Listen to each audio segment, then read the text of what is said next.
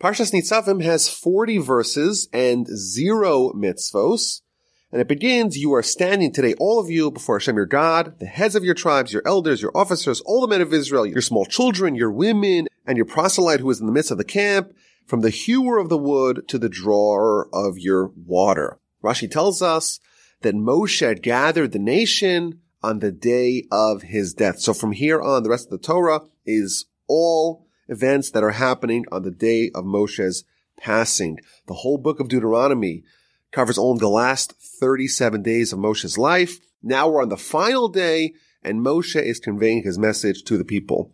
And he begins by telling them that you're all standing here together, the men, the women, the elders, the regular folk, everyone's here together to hear this message, to hear this covenant that the Almighty is going to make with you as I am about to pass. Now all the commentaries spent a lot of time trying to figure out why is Moshe preface his remarks by telling them you are standing. So simply put, it means that he's telling them, you know, you're here, you're gathered, you're standing together to hear this message. But the commentaries offer a variety of other explanations as to why Moshe tells him, you are standing today, all of you, before Hashem, your God. So Rashi quotes a midrash that the implication here is that you are still standing before Hashem, your God.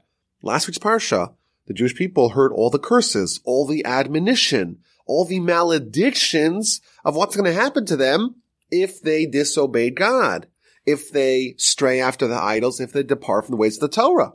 And their faces turned ashen. They felt that they were doomed. So Moshe begins this week's Parsha by comforting them. Yes, you heard all those curses, but you know what? You're still standing despite all the sins that warranted your destruction. Over the course of the past 40 years, there's been all kinds of times where the Jewish people angered God, and maybe you would have thought that those actions warranted the Jewish people being destroyed, but you know what?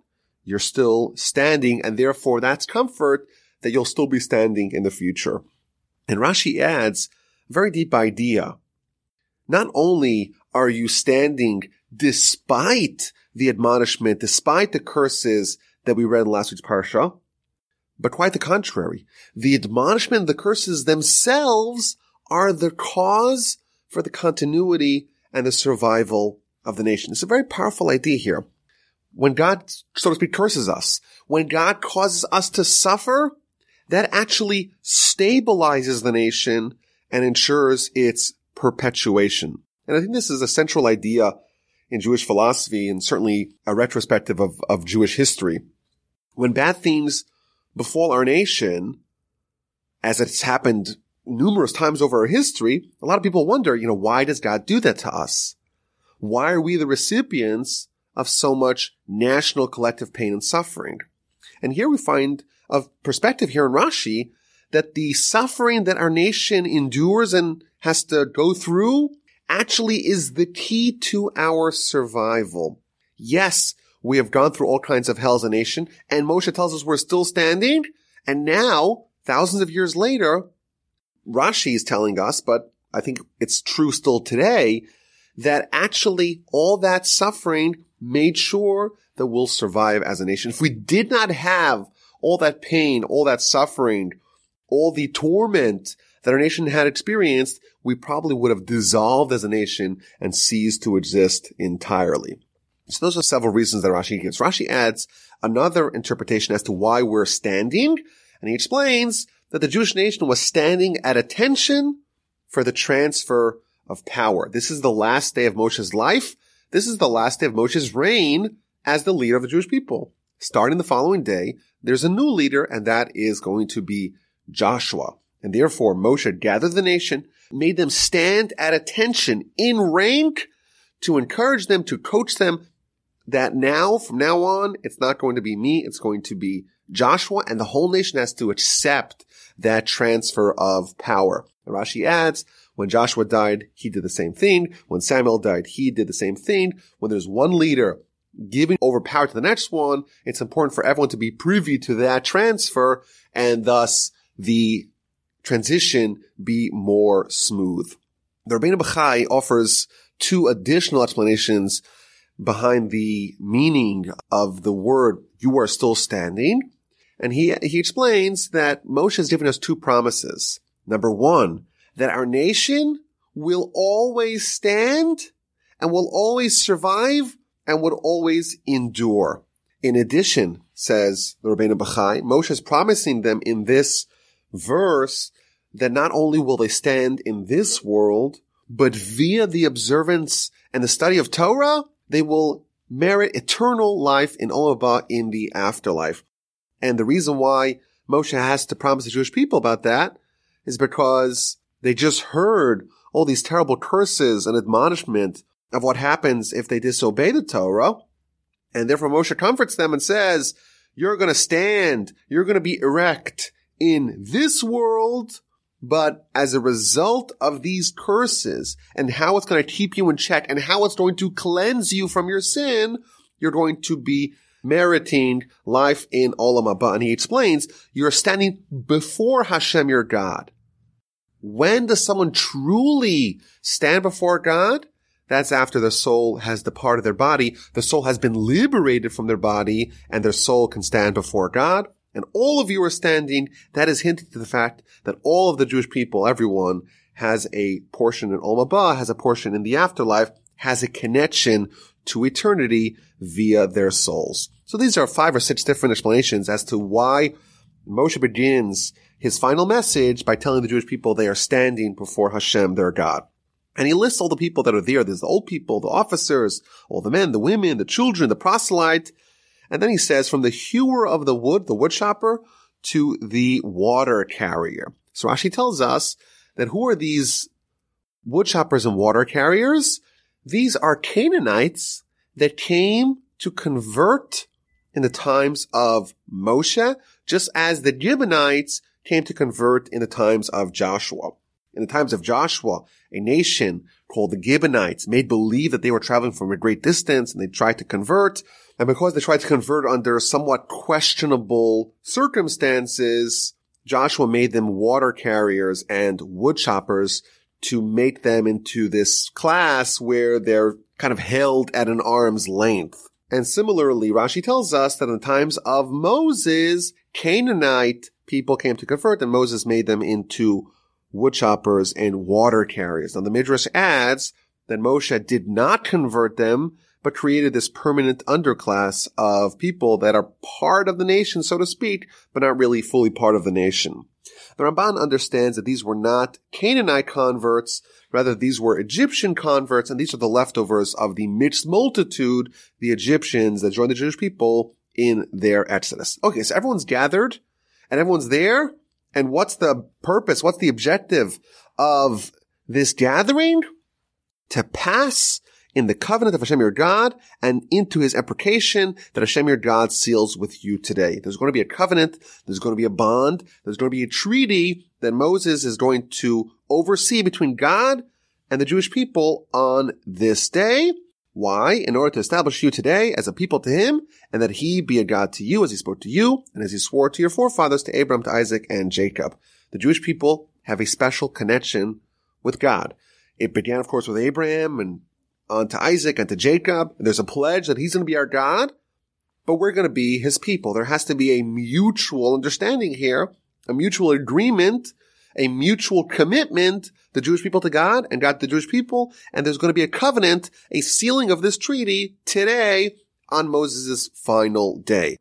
Now the commentaries note that there already was a covenant between the Jewish people and God at Sinai. In fact, in Exodus 24, there's a very elaborate ceremony of this agreement of the covenant between the Jewish people and God. And why is there a need for a second covenant?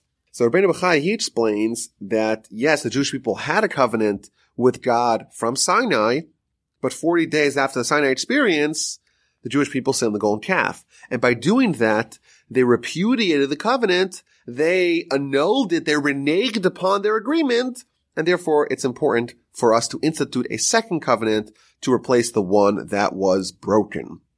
The Ramban has a little bit of a different explanation as to why we need a second covenant.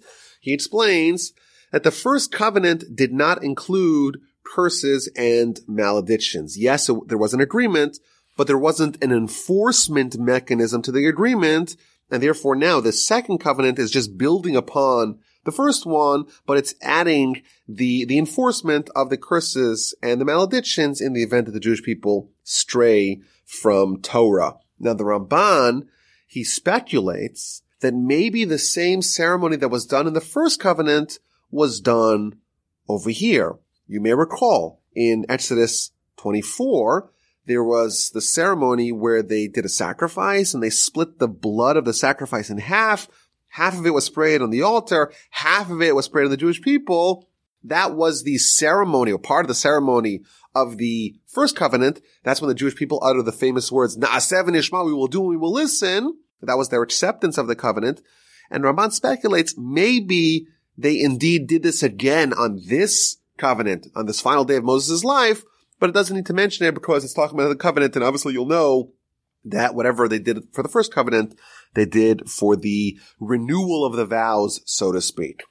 Now Moshe lays it out pretty clearly. He says that the objective of the covenant is to establish this relationship, the nation of the Jewish people, our religion, our people, we have a bond with God, but there's also consequences to that meaning that as a direct result of the fact that God committed himself to us via what he swore to our forefathers, via what he committed to us, he is locked in. He can't swap us out for a different nation. And therefore, as a result of that, he has to ensure that we uphold our deal. We've gone beyond the point of no return. There's no way to undo this bond between the Jewish people and God. And therefore, we have to strengthen it because we have no other option. God committed himself to us and therefore we have to, whether we like it or not, ensure that we stay the course, that we maintain our commitment to him. And in the event that we stray from it, there's going to be godly intervention to make sure that this is a mutual, a bilateral relationship between the Jewish people and God. So that's the introduction to this covenant. And Moshe adds that this is not a covenant solely between the people present at that time and God, but all Jews throughout all of history are part of this covenant. Now, not with you alone do I seal this covenant and this imprecation, but with whoever is here, standing with us today before Hashem, our God, and with whoever is not here with us today, all of the Jewish people throughout all of history are part of this covenant. Now, the obvious question is, I was born in 1986. How can I be committed to the covenant that happened 3,300 years ago? How could the Jewish people who were not present at that ceremony, how could they be included? How could they be incorporated into that covenant? So the Rebbeinu Bechai gives two explanations. The first one is that the father is the root and the children are the branches. There's a connection between the forebears, the antecedents, and their progeny and their future children. And everything that erupts from the ground is rooted in the root that is subterranean. And therefore, because we have a connection to our forebears, we didn't just spontaneously arrive on this earth as a nation. Rather, we deduced from our forebears, from our antecedents, and therefore, because they pledged it, inherent in us is the commitment that they already did. We are the branches. They are the roots. The commitment that's present in the roots is present in the branches as well. That's the first explanation that he tells us. And then he adds something very powerful. He quotes from the Talmud that says that at this ceremony wasn't just the people, it wasn't just the bodies, it was also the souls. Which souls? all the souls, all the souls that were created since the times of Genesis, since the beginning of the world, were all present at that agreement at the covenant. Similar to Sinai, like the Talmud tells us. At Sinai, it wasn't just the people that were there. It was all future generations, all the souls, including the souls of future converts, were also present at Sinai, says the Talmud, the book of Shabbos.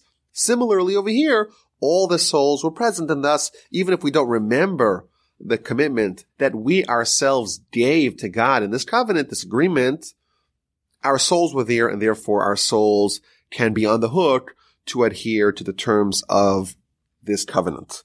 And Moshe continues by telling them that there is a risk for people to maybe renege upon the relationship with God. For you know how we dwelled in the land of Egypt, how we passed in the midst of the nations through whom we passed. We've had a lot of experiences with all kinds of different people. And you saw their abominations and their detestable idols of wood and stone, of silver and gold that were with them. Perhaps there is among you a man or a woman, or a family, or a tribe whose heart turns away from being with Hashem our God to go and serve the gods of those nations. Maybe there was someone who was seduced by the pagan rituals and practices of the idolatrous nations that we have encountered. Perhaps there is among you a root flourishing with gall and wormwood, which is various harmful and, and poisonous growths. And it will be that when he hears the words of this imprecation, he will bless himself in his heart, saying, Peace will be with me, though I walk as my heart sees fit, thereby adding the watered upon the thirsty. What Moshe is telling the Jewish people here is, maybe there's people, individuals, families, or maybe even whole tribes that because of their exposure to the idolatrous ways of the nations that we've encountered, they've developed a taste and affinity for idolatry. And even though they're hearing all this warnings and all these curses about not following the idols, not following their ways, they'll say, you know what? I'm going to follow my lusts, my desires, but I'll be safe and nothing bad's going to happen to me.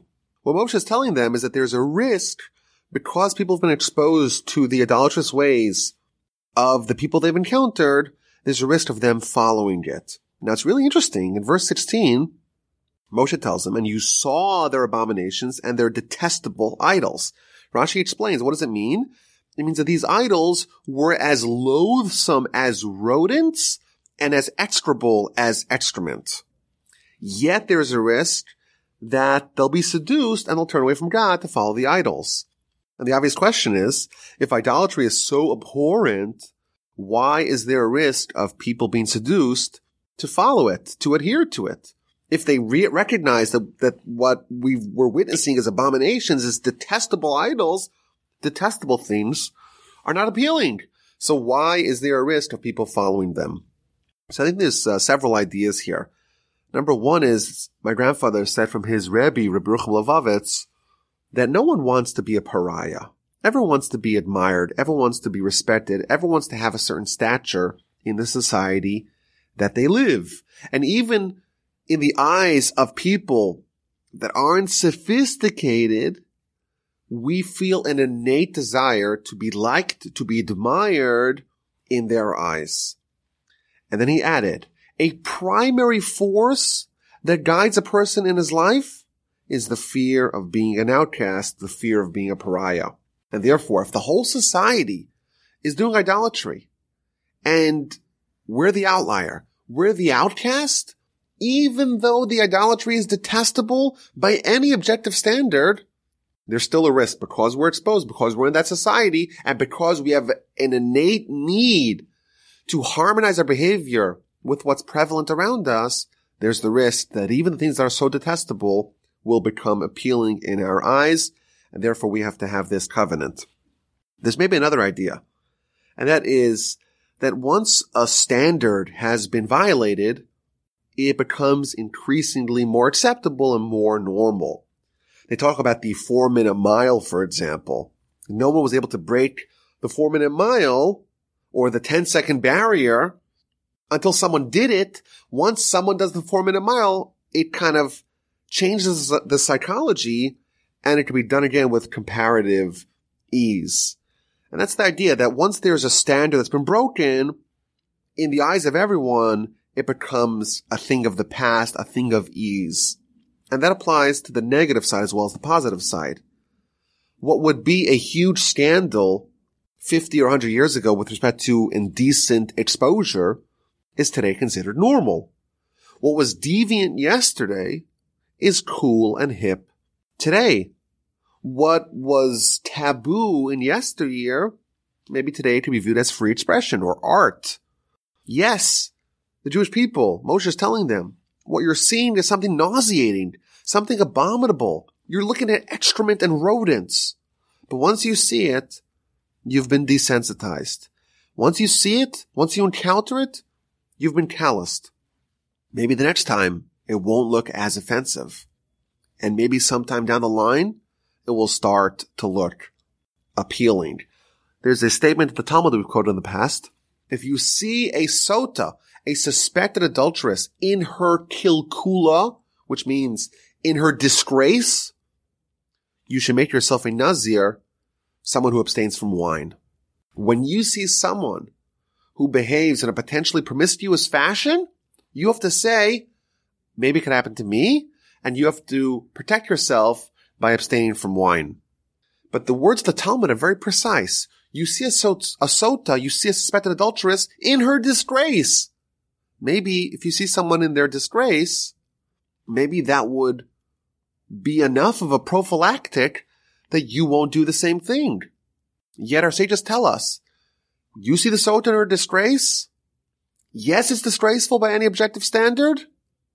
But when you see that, that kind of sin enters your realm of possibility. And right away you have to protect yourself from falling into the same mistakes that that person did.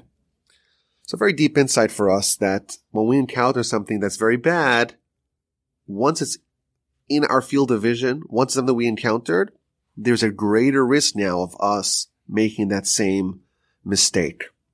There's a few interesting descriptions here in the verse.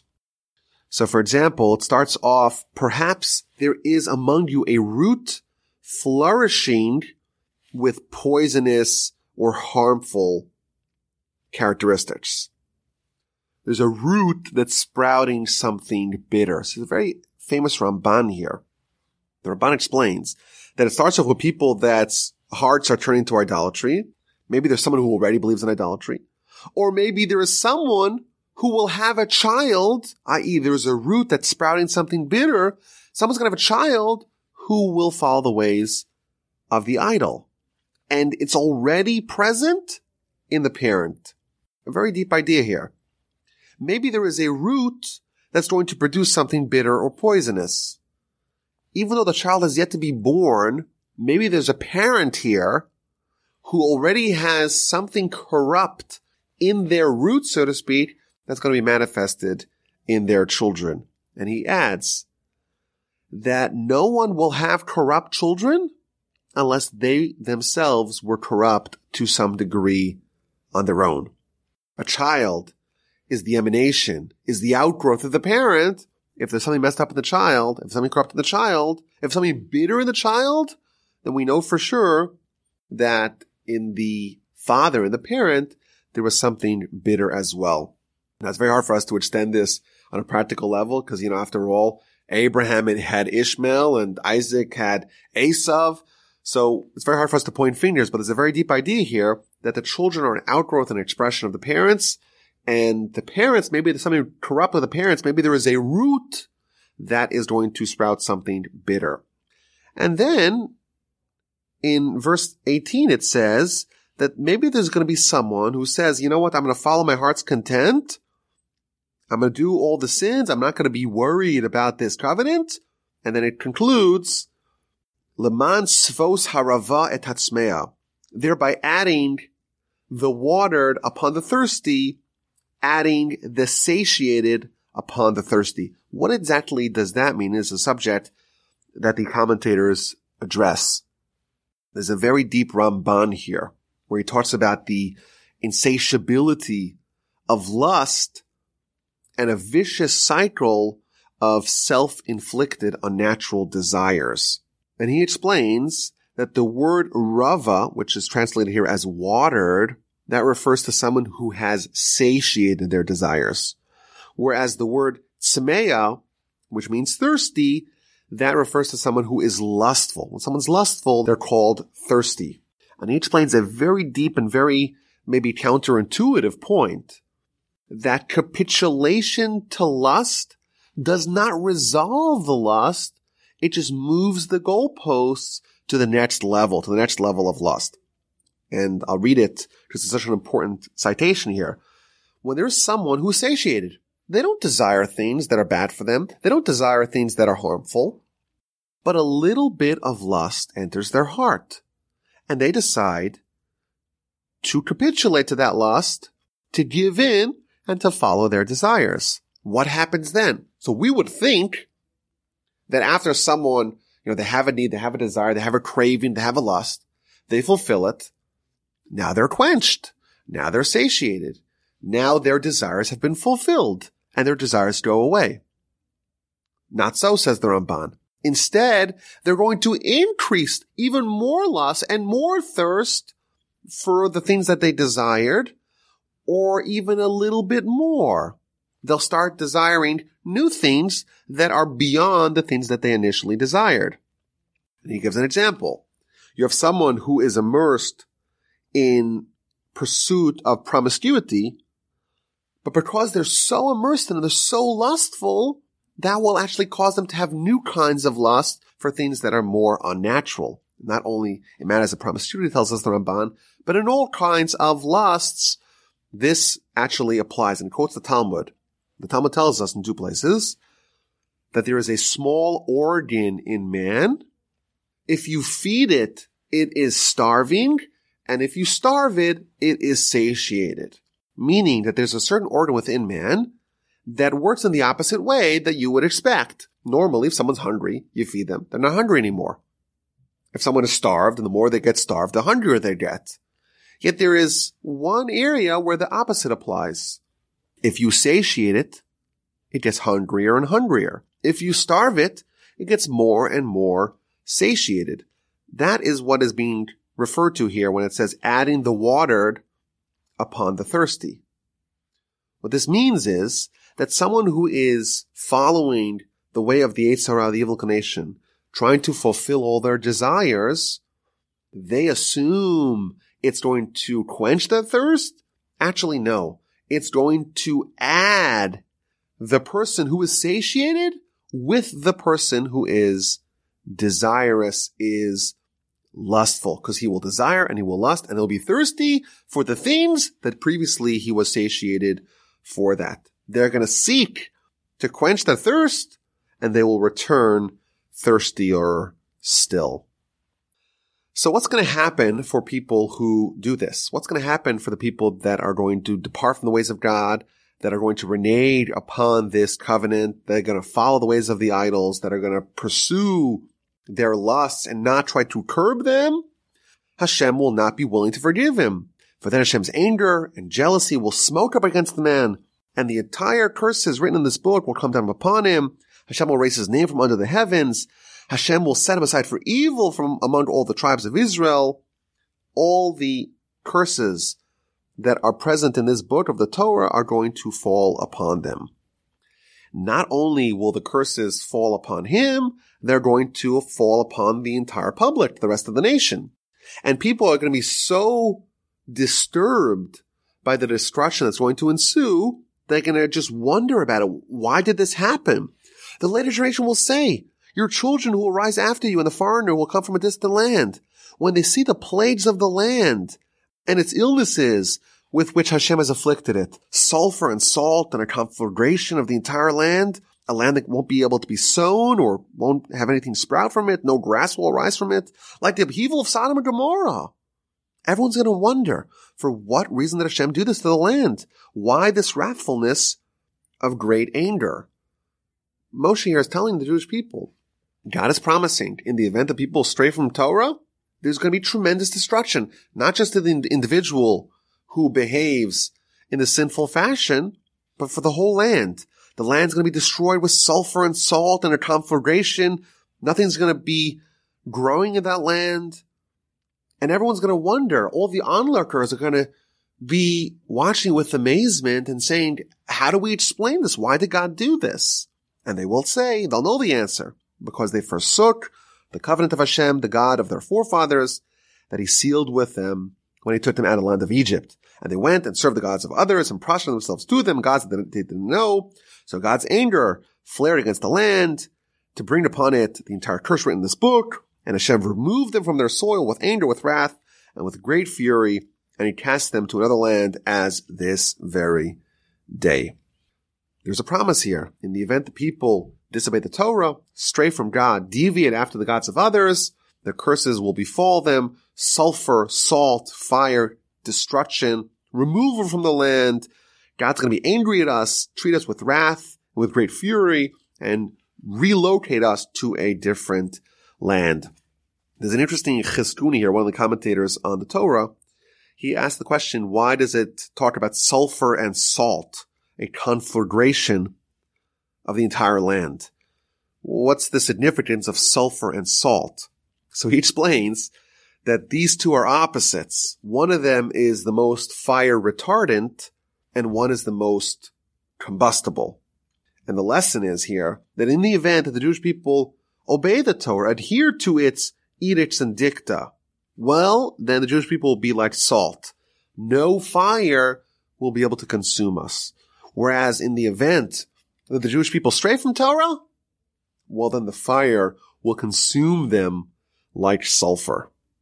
And this dovetails with an idea that we saw last week that the spectrum, the scope of our accomplishment is very vast. When we rise, we rise very high, and when we fall, we fall very low. And I also think it's interesting here that there's an answer to the secret of Jewish misfortune over the years. Here we see the answer. Why did God do all these terrible things to us? Because we forsook the covenant of, of Hashem, we forsook the Torah, we went, we sinned, we followed the gods of others, and as a result of that, the Almighty removed us from upon our soil with anger, with wrath, with great fury, and threw us to a different land as this very day. The chapter ends, the hidden sins are for Hashem our God, but the revealed sins are for us and our children forever to carry out the words of this Torah if you actually look in a Hebrew version of the Chumash, you'll notice that this particular verse, the final verse of chapter 29, it has 11 dots upon three of the words. So that's an interesting thing. We'll talk about that in a second. So what does this mean? That the hidden sins are for Hashem our God, but the revealed sins are for us. So Rashi tells us that the people, you know, are asking the obvious question. One person is going to sin, everyone's going to suffer. What could we have done about that? It's not fair to punish the public because of the sins of the individual. After all, this is one person that sinned, one person who was this bad root, one person who goes astray, and the whole land is going to suffer. It's not fair. I'm not responsible for the sins of my fellow man. And the answer is that, yes, indeed, that's true. The hidden sins are for Hashem, our God. Indeed, when another person sins in a hidden fashion, I'm not aware of it. I'm not responsible for the sins that he does in private. However, the revealed sins, that's for us and our children. It's our responsibility to try to eradicate the evil within our midst. And you know what? If we don't do anything about it, if we sit around and fold our hands and say it's futile to do anything or I don't want to make any controversy. I don't want to rattle the boat. If we do that, then we are culpable like everyone else. And there's a very deep idea here underlying this mutual responsibility and codependence.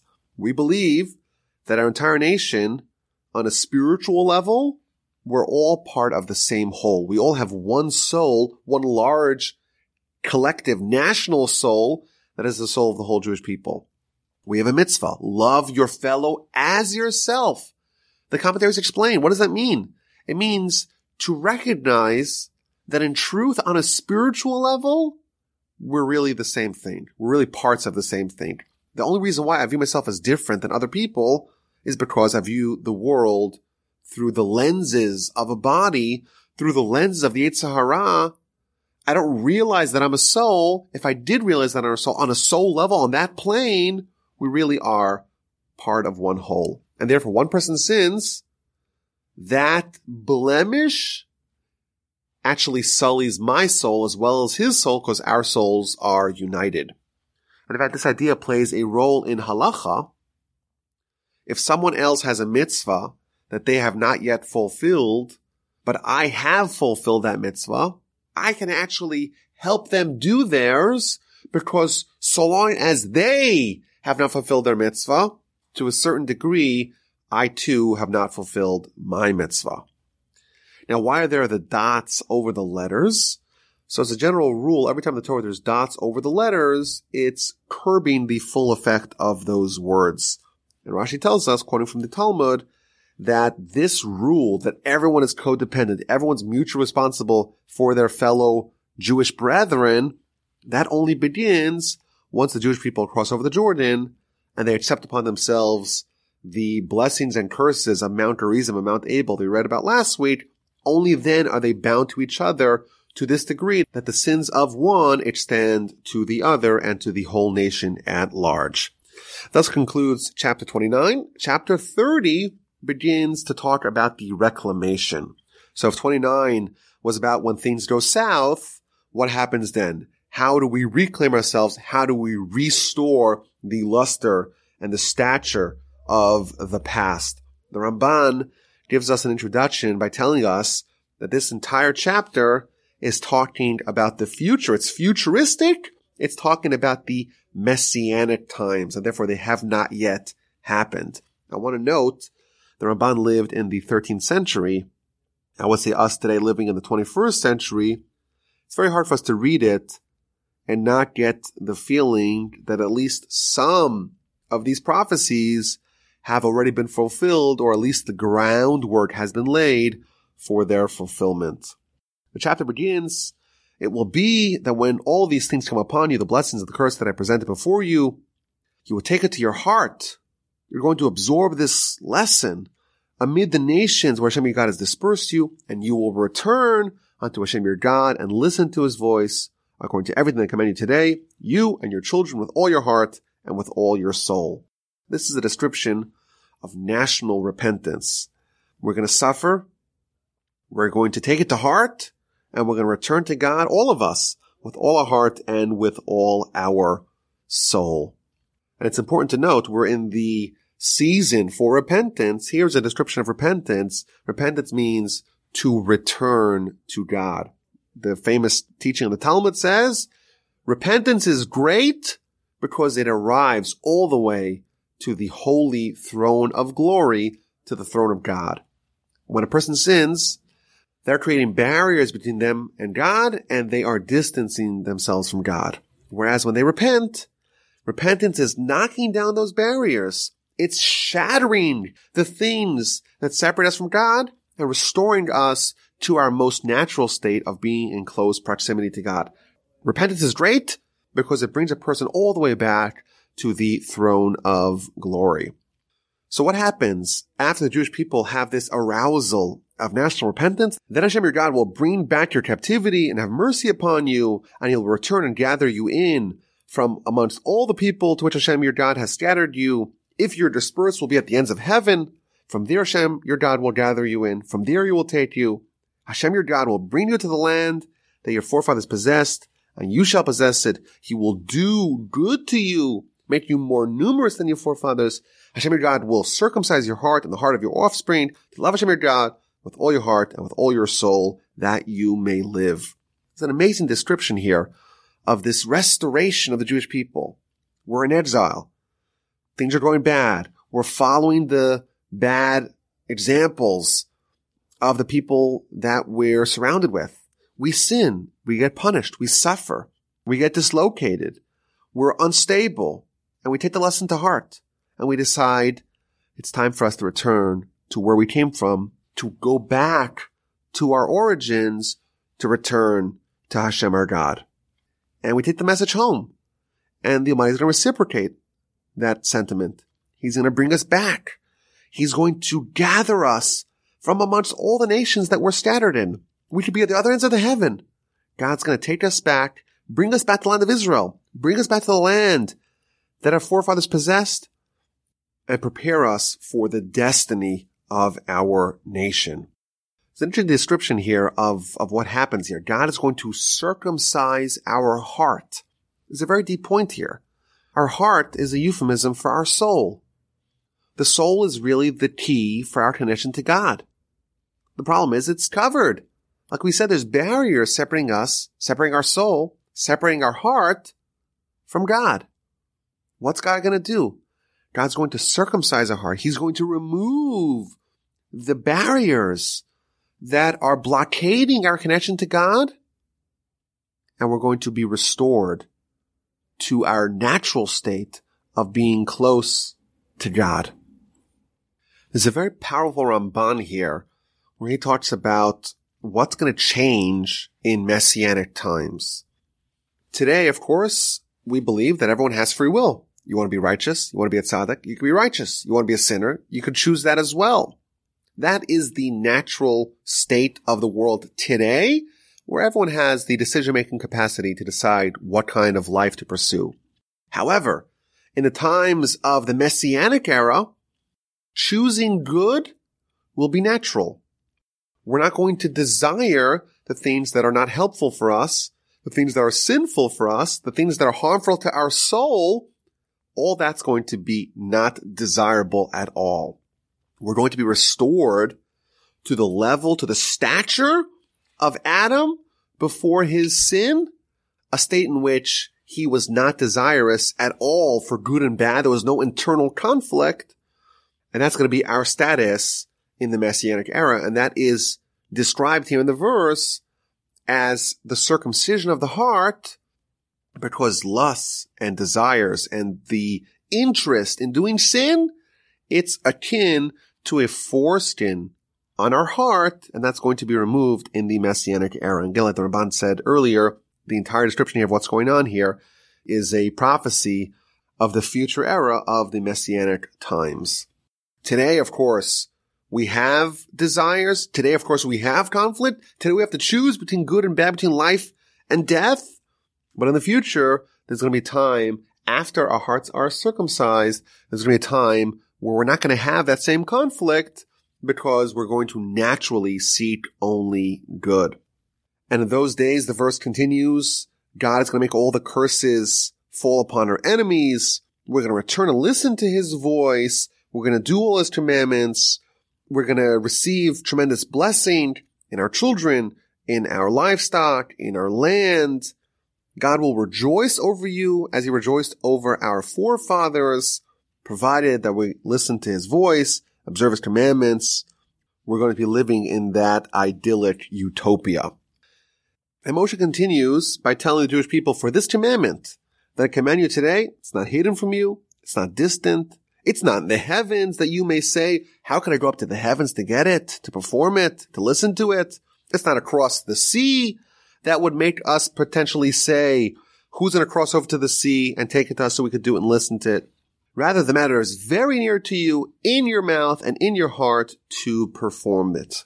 Moshe is comforting the Jewish people by telling them that this commandment, it's very close to us. It's not in the heavens, it's not across the sea. It's in our mouth and it's in our heart to perform it. What exactly is he talking about? Which commandment is he talking about? So Rashi and the Ramban, they have a disagreement. Rashi says it's referring to Torah, to the study of Torah.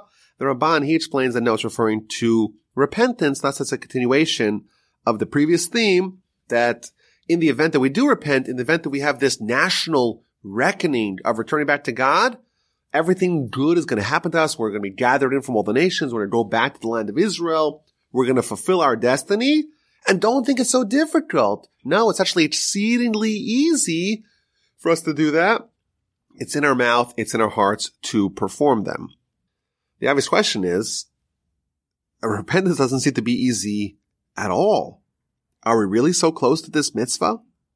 Year after year, during these times, during the high holidays, it seems like we find ourselves in the same situation, repenting for the same sins that we did in previous years. What is the meaning of this verse here? That it's so easy for us to perform them? It's in our mouth, it's in our hearts, it's not, it's not difficult? And that refers to repentance? I think there's a deep insight over here. When someone repents, they're not transforming themselves into a new entity that hitherto has not existed. Repentance is returning someone to the way it always was. Repentance is something very natural. We are a soul. Our soul is enveloped by a body. Our sages tell us that's like a garment to our soul. Who we really are is our soul. Where does the soul come from? What's its origin? Its origin's from heaven. Its origin is closeness to God. Going back to that state is just restoring ourselves to the natural state of our soul, to the state that our soul is most comfortable in. It's almost like we're a prodigal son who, after years of being far away from his father, returns home. Repentance is returning the soul to its place of origin, to its place of true comfort. And my grandfather of blessed memory, he suggested that really Rashi and Ramban are not arguing. Rashi says that this mitzvah he's talking about is Torah study, and the Ramban explains that it's talking about repentance. Really, Torah study and repentance, both of them are about restoring our state of closeness to God. The objective of Torah study is to make a person close to God. The objective of repentance is to make a person close to God. Both of them are our natural state. Both of them are close. And though they seem like they're distant, though they seem difficult, that is part of the fiction spun by our Yetzer Hara. There's a famous teaching in the Talmud. The Talmud says that before a child's born, the child knows all of Torah. But as they're born, they forget it all instantly. The insight behind that is that before someone comes to this world, they have not yet been influenced by the Yetzer Hara. And consequently, their soul is in a state of, of unadulterated purity. And the soul in that state knows all of Torah innately, even without being taught. The soul's close to God. The soul is replete. It's bursting with Torah. And when we repent and we study Torah, we're actually going back to a more natural state than the one that we are born into. The parsha ends, Moshe places before the Jewish people the two options that they have before them. See, I have placed before you today the life and the good and the death and the evil. There's two choices. There's only two choices. There's the good, there's life, and there's death, and there is evil. What kind of life do you want to live? What kind of priorities do you want to have? Are you going to live your life as a soul, giving your soul life in this world and ensuring that it has continuity and vitality in the next world? Our sages tell us that a righteous person is alive even after they pass. By connecting someone to Torah, they're connected to the root of all goodness, to the root of all life. And even after their body and soul have separated, their soul still is influenced by the life and the vitality of the Torah that it absorbed. Whereas someone who is wicked, says the Talmud, even when they are alive, they are truly dead. That's the choice that Moshe presents the people. What kind of life do you want to live? I place before you the life and the good and the death and the evil. What is the life? That which I commanded you today to love Hashem your God, to walk in his ways, to observe his commandments, his decrees, and his ordinances. Then you will live and you will multiply. Good equals life. But if your heart will stray and you will not listen and you are led astray and you prostrate yourself to the gods of others and you serve them, if you choose the other option, I will tell you today that you will surely be lost. You will not lengthen your days. If you choose the evil, you are in effect choosing death. And Moshe ends his message, I call heaven and earth today to bear witness against you. I have placed life and death before you, blessing and curse, and you shall choose life so that you will live, you and your offspring, to love Hashem your God, to listen to his voice, and to cleave to him, for he is your life and the length of your days, to dwell upon the land that Hashem swore to your forefathers, to Abraham, to Isaac, and to Jacob, to give them. The heavens and the earth are witnesses to this offer. Do you want the good? Do you want the life? Or are you going to make the unfortunate decision to choose the evil and consequently to choose death? Rashi tells us the heaven and earth are there. They're witnesses. They're permanent witnesses. The heaven and earth were there when Moses spoke to the Jewish people 3,300 years ago. They're here today and they're still standing witness that we were warned fair and square, clearly and simply and succinctly that we had this choice before us and our choices and the consequences of the choices are attested to by the heaven and earth. Rashi adds that there's a lesson that we could take from the heaven and earth. The Almighty is telling us, look at the heaven, look at the earth. Did they change their practices? Did they not obey the will of God? Every day, you look towards the east and the sun rises and gives light and gives warmth to the whole world. Look at the earth. God created the earth to be there to aid us. You plant, and you know what? Year after year, season after season, the earth obliges. Did you ever plant and nothing grew? Did you ever plant wheat and barley grew? The earth obeys my instruction. The heaven does too. And you know what? If they obey God's instruction, do they get reward? No. If they sin, do they get punished? No. Nevertheless, they didn't change. You, God tells the Jewish people, if you do good, you get reward. If you sin, you get punished. All the more so should you abide, should you obey to the will of God. The Ramban, he reminds us that at the beginning of Deuteronomy, in chapter 4, Moshe had again called the heaven and earth to stand witness to his promise that the Jewish people will surely be destroyed if they follow the ways of idolaters. And here, these very same witnesses at the end of Moshe's message, like witnesses brought in to sign at the end of the document, they are brought in again to finish up or to, to, to bear witness for the end of Moshe's promise for his reminder to the Jewish people that they have two options. They have goodness and they have life. They have death and they have evil. And Moshe warned them to choose life. I thank you all for listening. It was a great pleasure to study the parsha with you every week during this year. I wish you a Shana Tova, a wonderful, happy, healthy, sweet new year. My email address is rabbiwolbe.gmail.com. I look forward to hearing from you soon and to speaking again next week.